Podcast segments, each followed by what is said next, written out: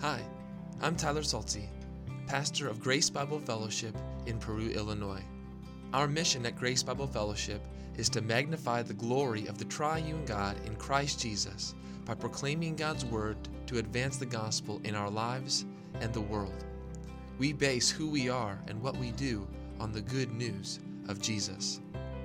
If you would like to find more information about Grace Bible Fellowship, you can visit our website at www.gbfperu.org. I'm so thankful you've come here to listen to God's Word proclaimed as we seek to understand it and be transformed by it. I hope you find this time meaningful, challenging, convicting, joyful, and even life changing as we worship through the preaching of God's Word.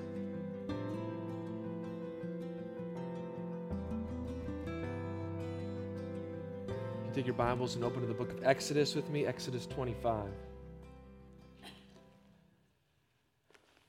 In a moment, we'll read Exodus 25, verses 10 through 22. Then we will move over to 37, 1 through 9, in the same book of Exodus. Since you have been born again, not of perishable seed, but of imperishable, through the living and abiding Word of God. For all flesh is like grass, and all its glory like the flower of grass. The grass withers, the flower falls, but the Word of the Lord remains forever. And this Word is the good news that was preached to you. I hope you're here this morning because you want to hear good news. From the living and abiding Word of God that lasts forever, that is eternal, that never fails. The Word that has caused us to be born again to a living hope through the resurrection of our Lord and Savior, Jesus Christ. What an amazing transformation has taken place in our lives because of Christ. And what an amazing transformation is still taking place through His Word at work in our hearts and lives today. With these thoughts in our mind, would you stand with me as I read Exodus 25, 10 through 22, and then we'll move over to chapter 37.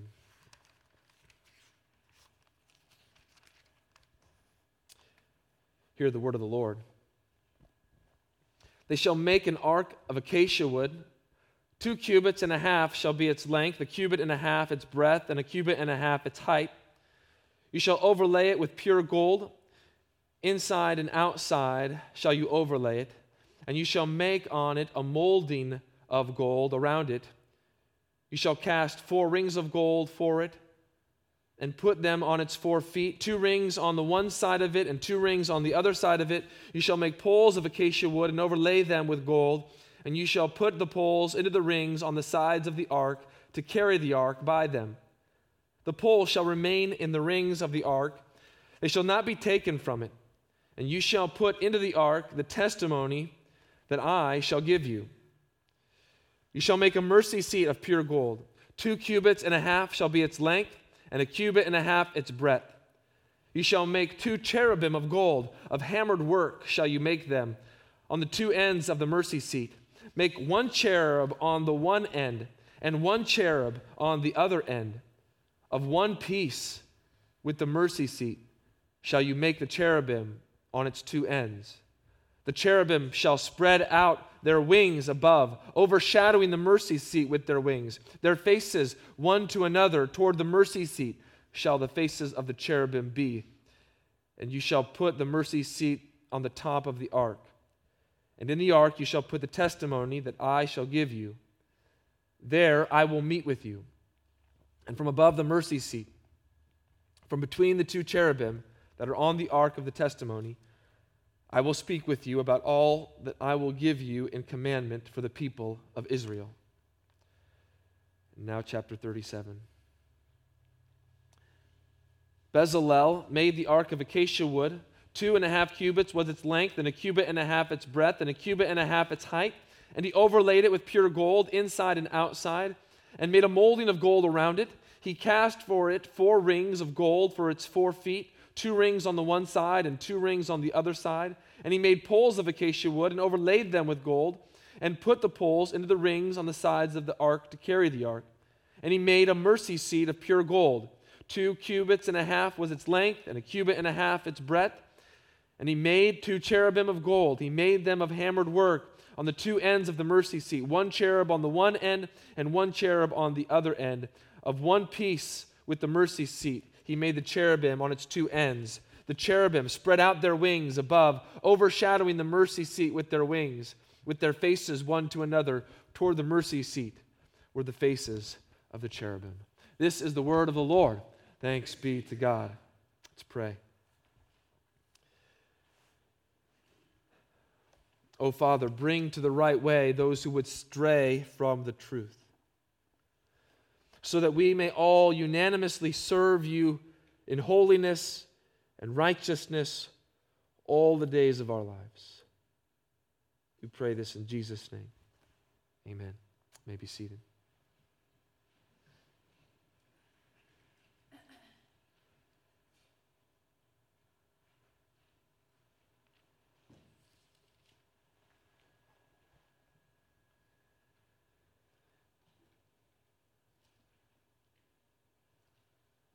It was an accident. I didn't mean to do it. But in my carelessness, I didn't see the sharp edge of the metal shelf. And as I was pulling an item off of the shelf, I slit my wrist. I stood for a moment in disbelief, wondering what I had just done. As the blood began to ran down my arm, I quickly tried to close the laceration. I put pressure on the wound. The more pressure, the less blood. What was I going to do? I could fix it, I thought. And probably not in my right, my right mind, definitely not in my right mind. I said to my wife, just take me to Walmart and let me get some tape and I can tape it up. She said, No, you need to go to the emergency room.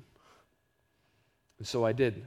And through the normal waiting process until the doctor finally came in and looking at the small slit on my wrist, she did something most unexpected. She stuck her thumb in it. And she said, a few more millimeters, and there would have been a lot more blood. No need to use a stethoscope. I can get your pulse. I can get a clear feeling of your heartbeat right here. My heartbeat had never been so clear. Four stitches later, and with a wad of gauze wrapped around my wrist, I was sent home. The doctor had come to a clear understanding as she stood there with her thumb in my wrist. I was alive and well, and my heart was beating. There was no doubt. This place where the Lord would dwell among his people, this place where he would be worshiped the tabernacle, which would become the focal point and the centerpiece of the nation of Israel, not only in their wilderness wanderings, but also eventually in the promised land. Is the place that the Lord is describing for us here in Exodus. And where does he begin with his description? He begins with the very heart of the tabernacle. The heart is the most important part, the thing which around everything else revolves. Without the heart of the tabernacle, it is just an empty tent, a shell without any substance. What is it that is the heart of the tabernacle? It's the Ark of the Covenant. It's unfortunate that what most people know about the Ark of the Covenant, including many Christians, is only what they've discovered from Indiana Jones movies. But Yahweh gives us a better picture of the importance of the Ark of, the Covenant more than Hollywood ever could. The Ark is the living heartbeat of the tabernacle. And it is Yahweh who takes our thumb and he puts it on the artery of this heart so we can feel its heartbeat. And it is a heartbeat that emanates from the heart and brings us to the very heart of God Himself. So, what do we learn as Yahweh communicates to us through the heartbeat of the Ark of the Covenant? What is the heartbeat of the Ark of the Covenant? Well, we learn three ways that we discover the Ark's heartbeat. Can follow along in your outline if that's helpful this morning. Number one, the Ark's heartbeat declares God's holiness cannot be touched. The Ark's heartbeat declares God's holiness cannot be touched. What are we talking about here? We're talking about a box. What could be so special about a box? How often might we even learn from little children as they open their present that they are more enamored with the box than they are with the actual toy? Maybe we should pay attention to this box. Maybe we should take some time to inspect its divine specialness. It's made of acacia wood, a wood that was plentiful on the Sinai Peninsula. Its length and its width and its height are given in cubits. Now, we don't use that measurement much anymore. Uh, cubit basically is the measurement from one's elbow to the tip of one's fingers. So, roughly 18 inches or so. So, we have a box that is 45 inches long, 27 inches wide, and 27 inches tall. That's not a very big box. That's not a very big box, especially for such a prominent box that is going to play a significant role in Israel's history. But now, they are told to take this box, they are to overlay it with gold all around. The most precious metal that they had was to cover the entire box with a gold molding that went around it. We also find that this box is supposed to have feet so that this box never rests on the ground. At each corner of the box is a solid gold ring, and four poles of acacia wood were also made.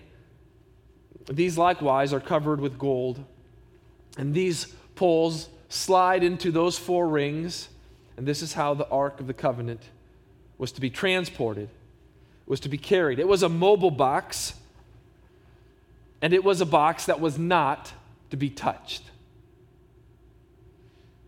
The gold overlay, the ornate fashioning, were a reminder of God's holiness. Gold is a precious metal. It's still considered precious by us today. In fact, if we took all of the gold that has been mined in the whole entire world, it would only fill up about 3.25 Olympic sized swimming pools. That's all the gold in the world. And so this box is not an ordinary box. This box is a special box because it's speaking to us and telling us and relaying to us about who God is. This is a God that is holy. You can't approach this box. You can't just come in and pick up this box. You can't even touch this box. Just like the Israelites could not come to Mount Sinai and touch it because the Lord had descended upon it, so the ark, which was so associated with God's holiness, was so dangerous it could not be touched. How dangerous was it? Touch it, and die. How can I say such a thing? Because that's exactly what happened during David's reign as king. Look at 2 Samuel 6. If you have your Bibles, just flip over there.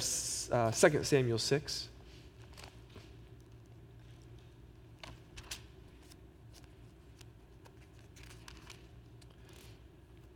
The first few verses. Oh, I'm sorry, we'll start in verse 5.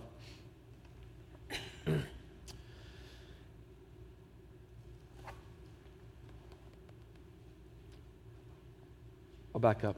Let's start at verse 1. David again gathered all the chosen men of Israel, 30,000. And David arose and went with all the people who were with him from Baal Judah to bring up from there the ark of God, which is called by the name of the Lord of hosts, who sits enthroned on the cherubim. And they carried the ark of God on a new cart and brought it out of the house of Abinadab, which was on a, the hill. And Uzzah and Ahio, the sons of Abinadab, were driving the new cart with the ark of God, and Ahio went before the ark. And David and all the house of Israel were celebrating before the Lord with songs and lyres and harps and tambourines and castanets and cymbals. And when they came to the threshing floor of Nacon, Uzzah put out his hand to the ark of God and took hold of it, for the oxen stumbled. And the anger of the Lord was kindled against Uzzah, and God struck him down there because of his error, and he died there beside the ark of God. And David was angry because the Lord had spoken out against Uzzah. And the place is called Perez Uzzah to this day. And David was afraid of the Lord that day. And he said, How can the ark of the Lord come to me? David had this desire to bring the ark of the covenant to Jerusalem. But they did not do what God wanted. They did not transport it the way that God had told them to transport it. They were supposed to carry the ark with the poles, and specifically, it was supposed to be the priests who were to carry this ark on its poles. But now they put it on this cart pulled by oxen. And Uzzah was there next to it. And as the oxen stumbled, he put out his hand to steady the ark, perhaps to make sure that the ark wouldn't fall to the ground, wouldn't fall off the cart. And Uzzah touched what should not be touched. Wasn't Uzzah just trying to help? I mean, wasn't Uzzah doing a good thing? Is it fair? Is it fair, God, for you to kill Uzzah on the spot after he touched your ark? He was just trying to, to help. David had disobeyed God. And David had disregarded the holiness of God. And Uzzah paid with his life. A small side note your sin affects other people. Your disregard for God's holiness can have an effect, a detrimental, even a destructive effect, on other people's lives. God is so holy that his holy ark was not to be touched. And Uzzah, despite his good intentions, was not even allowed to touch it. And so, as we look at the ark, this ark represents God's holiness and is not to be touched. how much, as we think about this event with Uzzah, how much or how often do we put our own estimation or our own judgment or our own sense of what we believe to be right even over God's holiness? Would we ever look at 2 Samuel 6 and this event, we would say, this doesn't seem really fair. This doesn't seem just. God's holiness is always just, it always does what is right and true. It demands the most respect. It cannot be diminished, it cannot be tainted. It cannot be defiled. It cannot come into contact with anything that is unclean or unworthy. In fact, this Ark of the Covenant is placed in the tabernacle in this room that's called the Holy of Holies. It represented the holiest place of all of the holy places that were in the whole entire world and in the whole entire universe. Why? Because that's where God was. That's because that's where his ark was. It reminds us that the people of God were separated from the holiness of God. And how easily, too easily, it is for us to disregard God's holiness in our lives.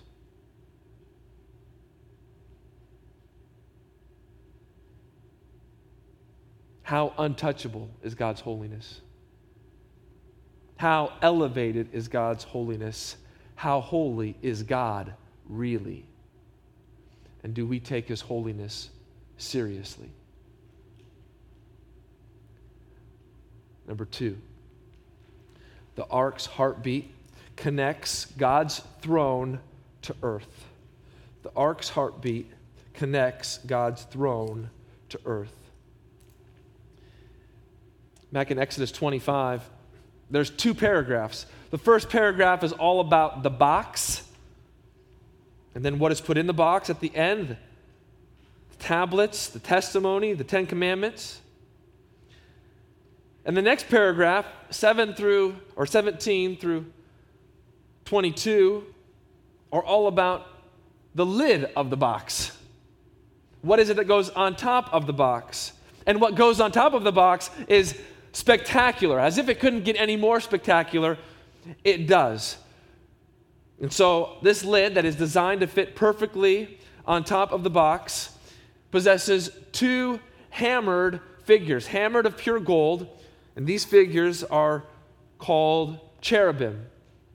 These are two angelic beings placed, one at one end of the lid and one at the other end of the lid. These cherubim have wings, and their wings spread out from their backs over their heads to meet in the middle.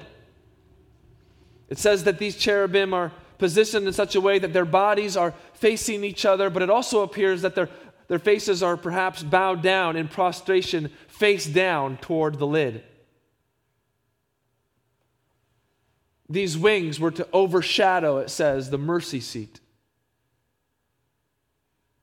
these majestic beings here adorn the top of God's box. And they're telling us something about this box. What is this box? It would seem weird to us, but to the Israelites, they knew this pattern, and it was not uncommon among earthly kings. Earthly kings that would have a throne in that day would also have a footstool at the bottom of their throne. A footstool where they would place their feet. A footstool that would show their authority, their power, their might, their greatness. A place where they would put their feet. And so we read things then in the Bible like this Psalm 132, 7 through 8. Let us go to his dwelling place. Let us worship where? At his footstool. Arise, O Lord, and go to your resting place, you and the ark of your might. There it is, the psalmist using those two things in parallel. What's he saying? He's saying, We're going to worship where? At your footstool. And what is that? It is the ark of your might. Not only should we consider this box a footstool, but we should also see that the cherubim play a significant role in signaling that this, in fact, is the very throne of God. It is He who is enthroned upon the cherubim. And that's what we read even in 2 Samuel 6. But also Psalm 81 Give ear, O shepherd of Israel, you who lead Joseph like a flock, you are enthroned upon the cherubim, shine forth. So, what is the Ark of the Covenant? It's the place where the very throne of heaven meets earth. The ark extends the heavenly throne, God's heavenly throne, where he is enthroned above everything, it extends that throne to earth. And with their wings outstretched, with their faces bowed down, the cherubim are signaling to us the majesty of this throne is so great that the angelic beings can't even gaze upon it. They are bowed down in prostration as they even uphold this throne.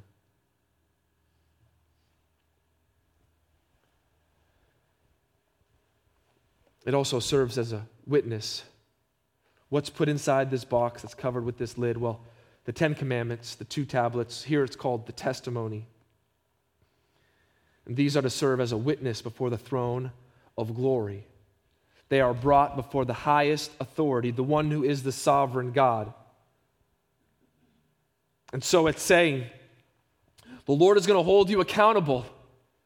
His testimony is here before you. It's at the very foundation of his throne, the very footstool of his throne. The Lord's authority is coming over you to show you his love, to show you his grace, to show you his mercy, but to hold you accountable to what he says. You cannot live any way that you want to live, you cannot do anything that you want to do. This is God's authority, it's his throne, it's his footstool, and it's for his glory.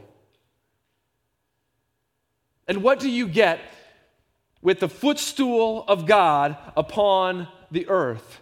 You get Yahweh Himself. It is the very presence of Yahweh that will be in the midst of His people. This is where it says Yahweh will meet with Moses, where He will speak to Moses. This is where Moses will experience the Shekinah glory, the bright light of Yahweh that will shine upon him, and it will shine upon him in such a strength that when he comes out, his face will be glowing, and the people won't be able to bear it. He will have to wear a veil over his face.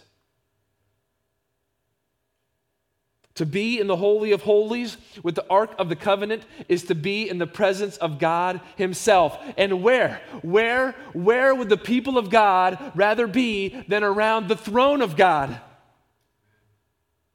The throne that had the potential to instill fear and trembling in the people of God now becomes our desire.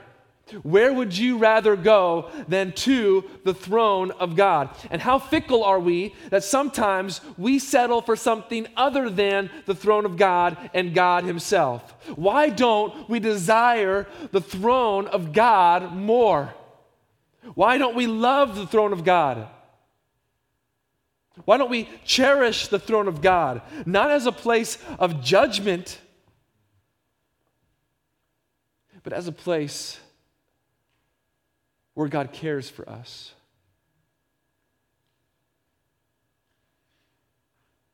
There's a place where we receive grace and mercy to help in our time of need.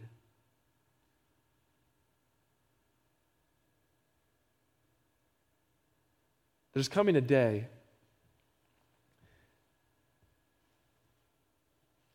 when people from every tribe and tongue and nation will gather around the throne of God and will worship Him forever.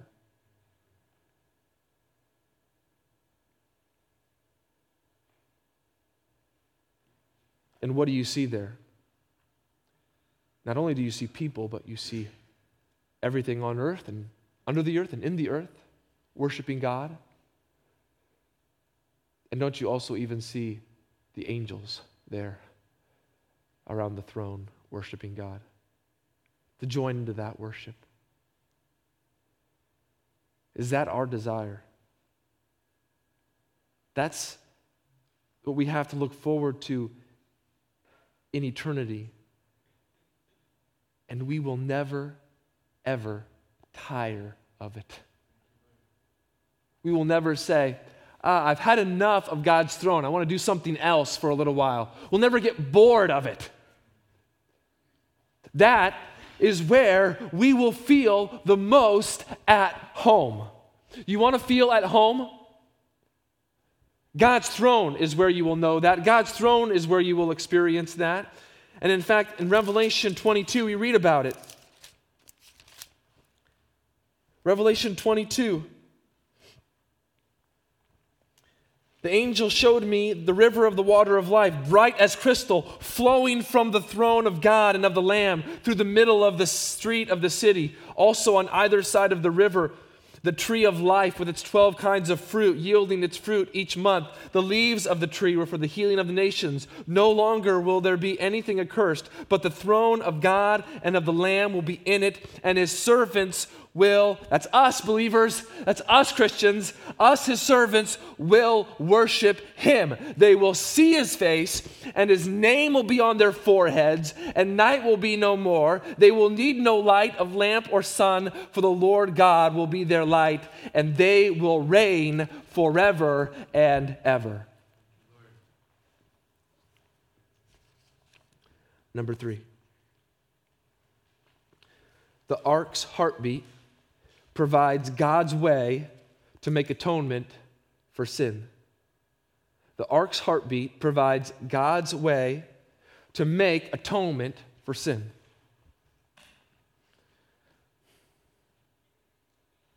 We haven't spoken much yet about the name of the lid. It's been called the mercy seat. It's on the mercy seat where Moses would meet with Yahweh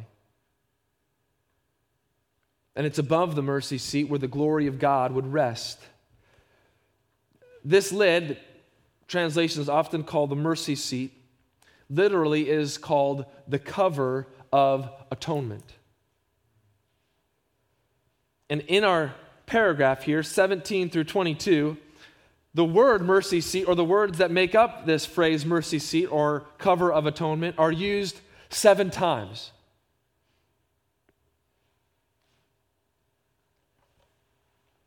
When Yahweh talks about the mercy seat, we cannot help but think of what happened once every year in the life of the Israelites.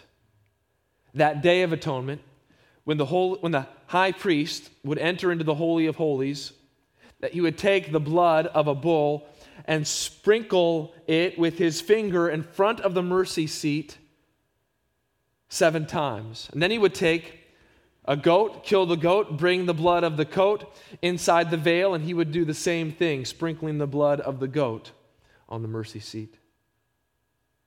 And Leviticus 16:30 says this, "For on this day you shall make atonement to cleanse you. You shall be clean before the Lord from all your sins." What imagery is the Lord giving us here?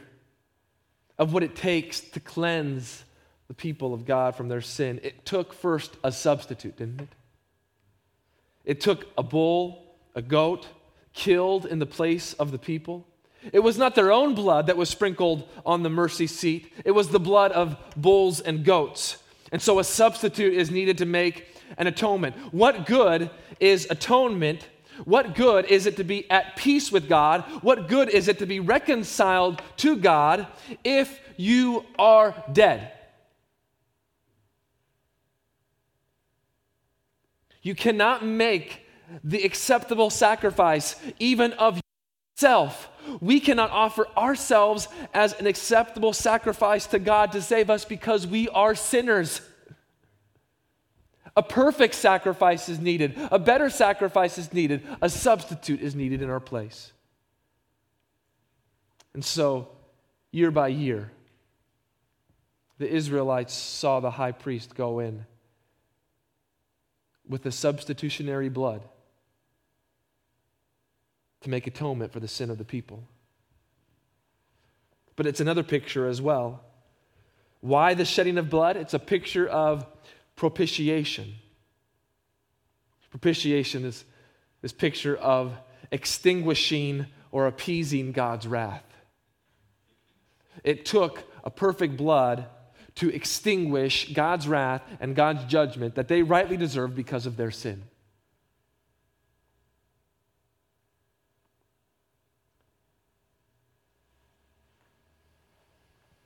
This is the way out from the wrath of God. This is the solution to man's greatest problem. If sin is man's greatest problem, atonement is the solution. Literally, at one mint. You are at one with God. And what is thought that we are saved from God Himself? We who were once separated from God because of our sin. We who were once enemies of God because of our sin. We who were rebels against God. How can we ever be brought back to God? How can we ever be at peace with God? How can we ever be united again to God? This is the story of the Bible. Sinners who can again be at one with God because of the work that he does to save sinners, because of the work that he does to bring sinners to himself, because of the work that he does to cleanse sinners from all of their sin, because of the work that he does to extinguish his own wrath.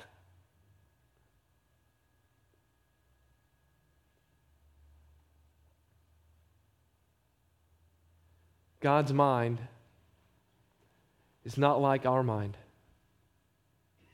God's ways are not like our ways. God has a beautiful mind.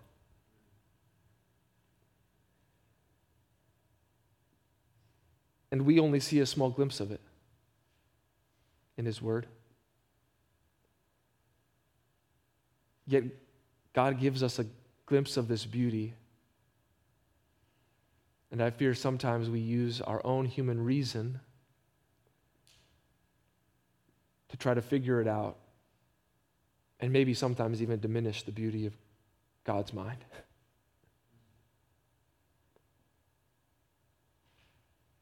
because God takes this picture of the Ark of the Covenant. And I think if we were thinking about it on our own for a moment, what does this have to do with me? What about today? Like, like, is the Ark of the Covenant? There's no ark here. There's no Holy of Holies that you're going to go into to find the Ark of the Covenant. Don't we desire God's holiness? Don't we still want His throne? Don't we still need atonement? What happened to this Ark of the Covenant? Maybe we should go on a search like Indiana Jones.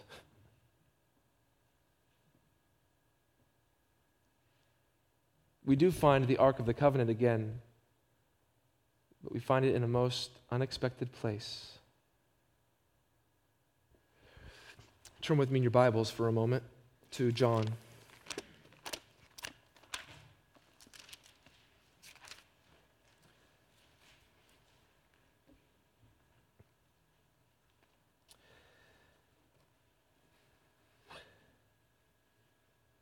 John chapter 20. I'm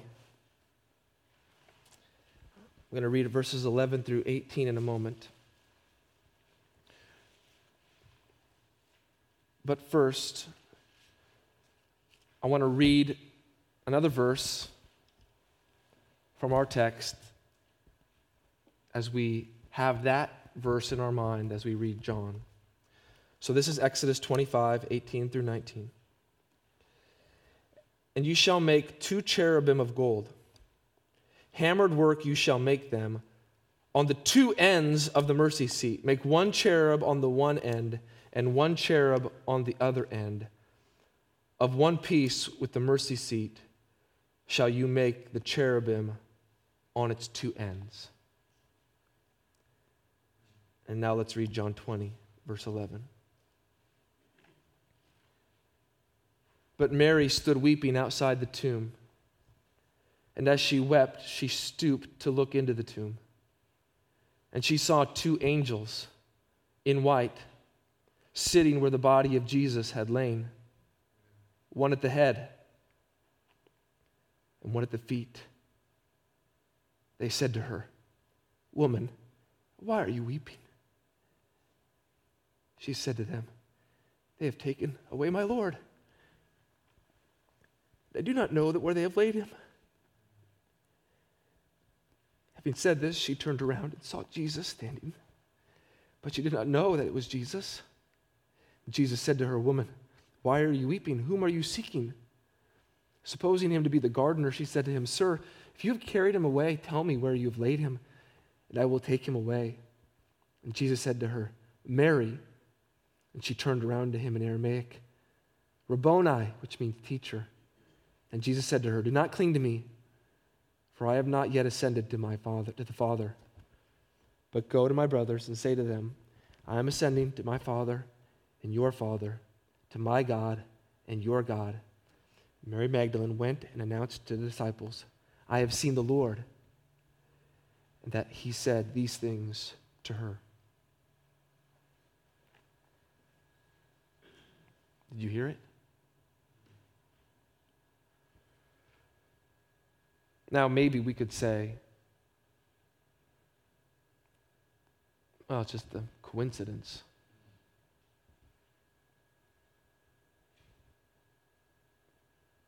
But I don't believe there are any coincidences with God.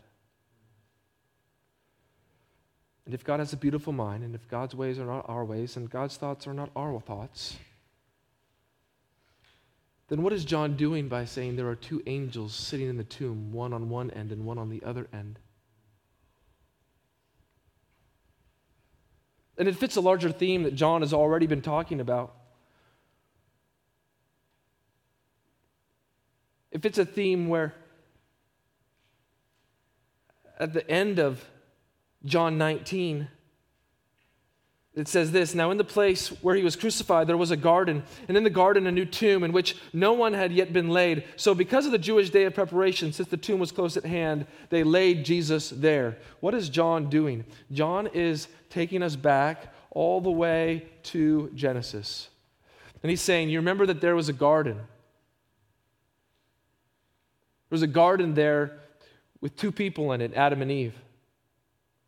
And they fell and they sinned against God and they were removed out of that garden. And what was placed there at the garden that kept people from going back to the tree of life? Cherubim and a flaming sword kept them out. John is giving us this picture. There once was a garden where the curse of death came out of it, but now there is another garden which flows out of it indestructible life. And where do you go to find this in the garden? The most unexpected place, you go to a tomb, a place of death. But what is there? No longer death, now resurrection life. And what is John doing? Well, I believe what John is doing is he's showing us the way back into the Holy of Holies. He's showing us the way back to the Ark of the Covenant. He's recreating it there in our midst. You know that John is the only gospel that doesn't talk about the veil of the temple being torn in two. Why? Because I think John is doing one better. He's saying, don't look at the veil. Let me bring you actually into the Holy of Holies right here. And what is there? One angel on one side and one angel on the other side. And what do you expect to see when you get there? Well, you expect the holiness of God, don't you? You expect a holiness that no longer is untouchable, but now can be touched and embraced and loved because someone's been made clean. You expect there to be God's throne there where you worship and where you rejoice. You expect there to be atonement made for sin, cleansing, substitute, propitiation. And what did Mary find? She found Jesus. What did she think she had found? She thought at first that she'd found just a gardener, just another son of Adam working in the garden there around the tomb. But unbeknownst to her, until he said her name, Mary, she then found the last Adam. This is no gardener like the first Adam who sinned and fell and was separated from God. This is the last Adam who brings you God because he is God, who gives you life because he is life, who gives you atonement because he is the substitute and the propitiation for our sins that brings us to God. Where we find in the tomb is we find full access to God. We've been ushered into the Holy of Holies. We've been ushered in to the very throne of God, that now we can draw near with full confidence because of Christ. We are those who stand forgiven and fully atoned for because Christ Jesus has made the sacrifice necessary for us.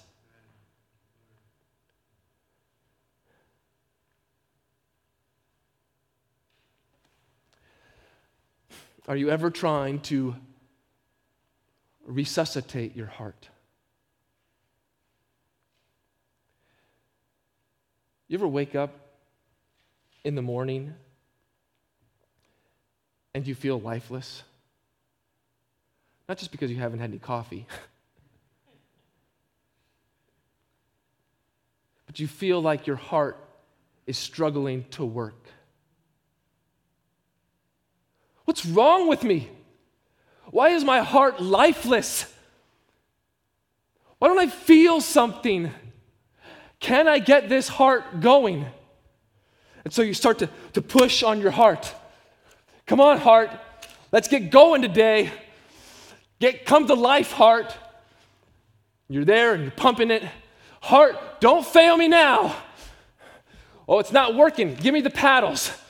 Okay, let's put that on. Clear anything. God, just give me a spark of life today. I need it.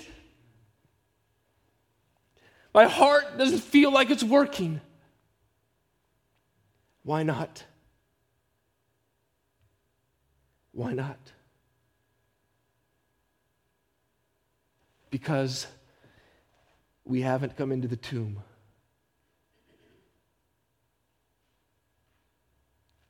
How often are you there?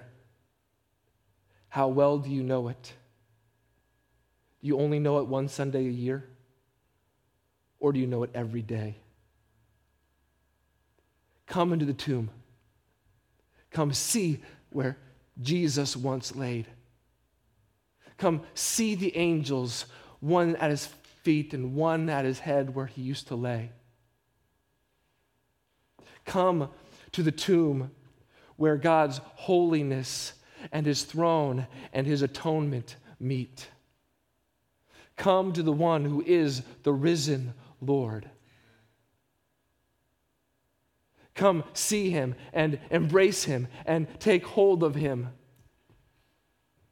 Come and put your head upon his chest. Come and know and hear that his heart beats.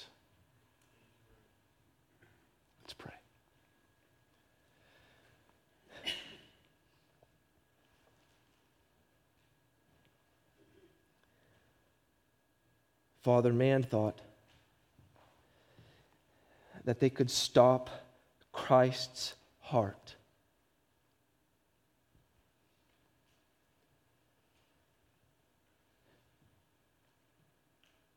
And maybe they thought that they were successful for three days.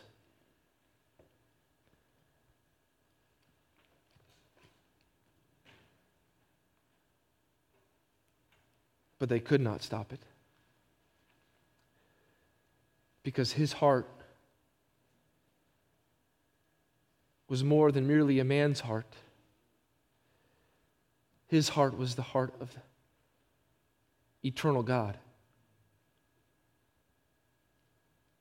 A heart that can never be stopped.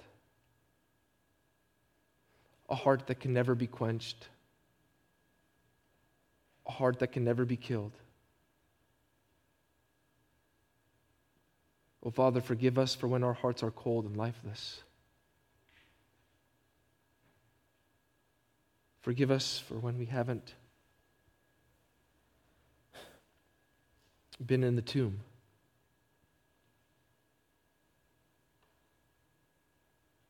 Father, come to us again in your holiness. Come to us again and give us the desire to be around your throne. Come to us again and refresh us and renew us in the atonement. All of these meet, all of these find fulfillment in our Savior, Jesus Christ. There is nowhere else to look, there is no one else to come to. There is no Holy of Holies now to enter in here. There is no Ark of the Covenant because We have something far better. We have a Savior, and we have a Lord. Father, if there is someone here today who does not know Jesus Christ, may they put their faith and trust in Him today. May they believe He died on the cross as a substitute for their sins, to pay the price and the penalty to receive the wrath of God they deserved.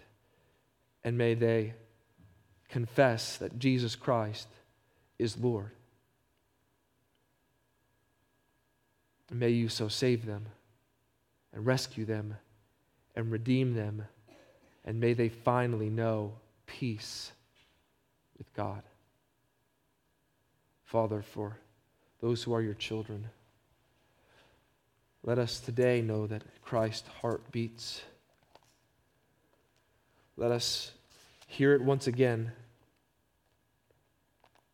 and let his life, the indestructible life that he's given to us, be lived out by us with complete devotion and commitment, and ultimately for your glory. We pray in Jesus' name.